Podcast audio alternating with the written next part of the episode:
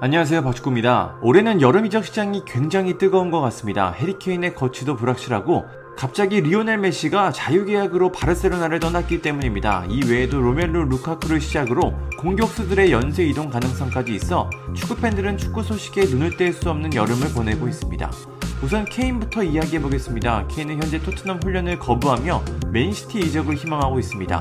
케인은 레비 회장과 신사 협정을 이유로 이적을 원하고 있지만 레비 회장은 이미 1억 파운드, 약 1600억의 제안을 거부했고 1억 5천만 파운드, 약 2,400억 이상을 원하고 있습니다. 결국 케인은 맨시티가 엄청난 제안을 하지 않는다면 토트넘을 떠날 수 없는 상황입니다.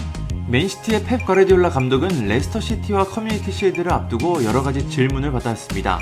우선 케인에 대해서는 케인은 토트넘 선수다. 만약 토트넘이 협상을 원하지 않는다면 끝난 것이다. 맨시티를 비롯해 전 세계 많은 팀들이 케인 영입을 원할 것이다. 우리도 예외는 아니다. 하지만 그건 토트넘에 달려 있다라고 강조했습니다. 그러면서 최근 영입한 잭 그릴리시는 다른 경우라고 설명했습니다. 과르디올라 감독은 그릴리시는 다르다. 그는 바이아웃 조항이 있었다. 케인은 특별한 선수고 우리도 관심을 갖고 있다. 하지만 토트넘이 협상을 원하지 않는다면 더 이상 말할 게 없다라고 말했습니다. 맨시티는 확실히 케인 영입을 원하고 있지만 토트넘의 태도가 강경한 것 같습니다. 라리가 샐러리 캡 제한에 걸려 바르셀로나와 재계약을 하지 못한 메시에 대한 이야기도 나왔습니다. 과르디올라 감독은 우린 그릴리시 영입에 4천만 파운드를 썼다. 1억 파운드를 냈는데 6천만 파운드는 작년에 얻은 돈이다. 우리는 그릴리시에게 확신하고 있기 때문에 10번을 주고 그를 데려왔다. 지금 당장 메시를 영입할 생각은 없다라고 밝혔습니다.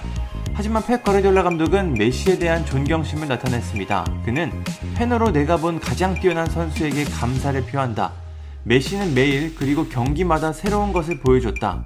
내가 말할 수 있는 건 메시가 바르셀로나를 한 단계 더 발전시켰고 동료들과 함께 10년 동안 세계를 지배할 수 있게 해준 것에 대해 감사하다는 것 뿐이다.